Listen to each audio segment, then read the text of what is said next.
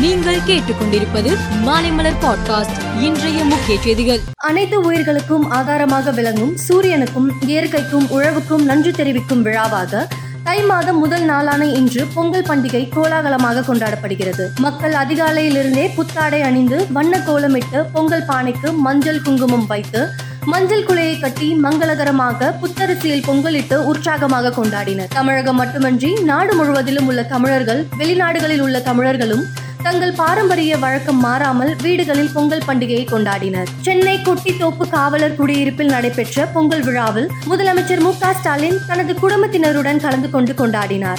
பின்னர் காவல் குடும்பங்களுக்கு பொங்கல் பரிசுகளை வழங்கி வாழ்த்துக்களை தெரிவித்தார். பொங்கல் பண்டிகையை முன்னிட்டு மதுரை அவனியாபுரத்தில் இன்று ஜல்லிக்கட்டு போட்டி நடைபெற்றது. வாடிவாசல் வழியாக அவிழ்த்துவிடப்பட்ட காளைகளை மாடுபிடி வீரர்கள் ஆர்வத்துடன் அடக்கினர். வீரர்களின் பிடியில் சிக்காமல் பெரும்பாலான காளைகள் நின்று களமாடின. வெற்றி பெற்ற வீரர்களுக்கும் பிடிபடாத மாடுகளின் உரிமையாளர்களுக்கும் பரிசுகள் வழங்கப்பட்டன. நாட்டின் எட்டாவது வந்தே பாரத் விரைவு ரயில் சேவையை பிரதமர் மோடி இன்று தொடங்கி வைத்தார்.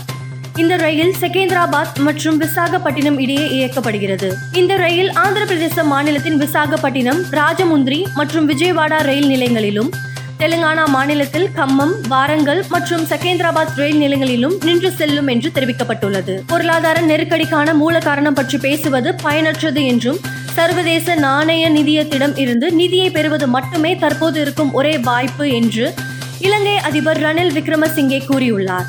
சர்வதேச நாணய நிதியத்திடமிருந்து நிதியை பெறாவிட்டால் பொருளாதார நெருக்கடியில் இருந்து நம்மால் மீள முடியாது என்றும் அவர் குறிப்பிட்டார். நீண்ட காலமாக தீர்க்கப்படாமல் உள்ள சீனா பூட்டான் எல்லை பிரச்சனைகள் குறித்த பதினோராவது நிபுணர் குழு கூட்டம் சீனாவின் குங்மிங் நகரில் நடைபெற்றது.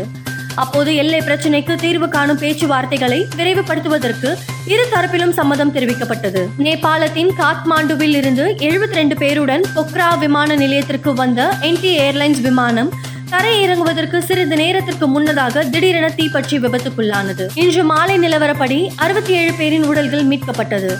நேபாளத்தில் நாளை ஒரு நாள் தேசிய துக்க தினம் அனுசரிக்கப்படுகிறது. கார் விபத்தில் சிக்கி பலத்த காயமடைந்துள்ள ரிஷப் பந்துக்கு அடுத்த ஆறு வாரங்களில் இன்னொரு தசை நார் கிழிவுக்கு ஆபரேஷன் செய்யப்பட உள்ளது எனவே இந்த ஆண்டில் பெரும்பாலான கிரிக்கெட் போட்டிகளில் அவர் விளையாட வாய்ப்பில்லை. குறைந்தது ஆறு மாதங்கள் ஓய்வில் இருக்க வேண்டியிருக்கும்.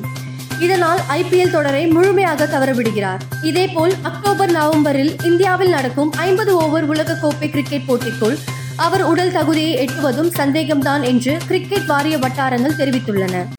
மேலும் செய்திகளுக்கு மாலை மலர் பாட்காஸ்டை பாருங்கள்.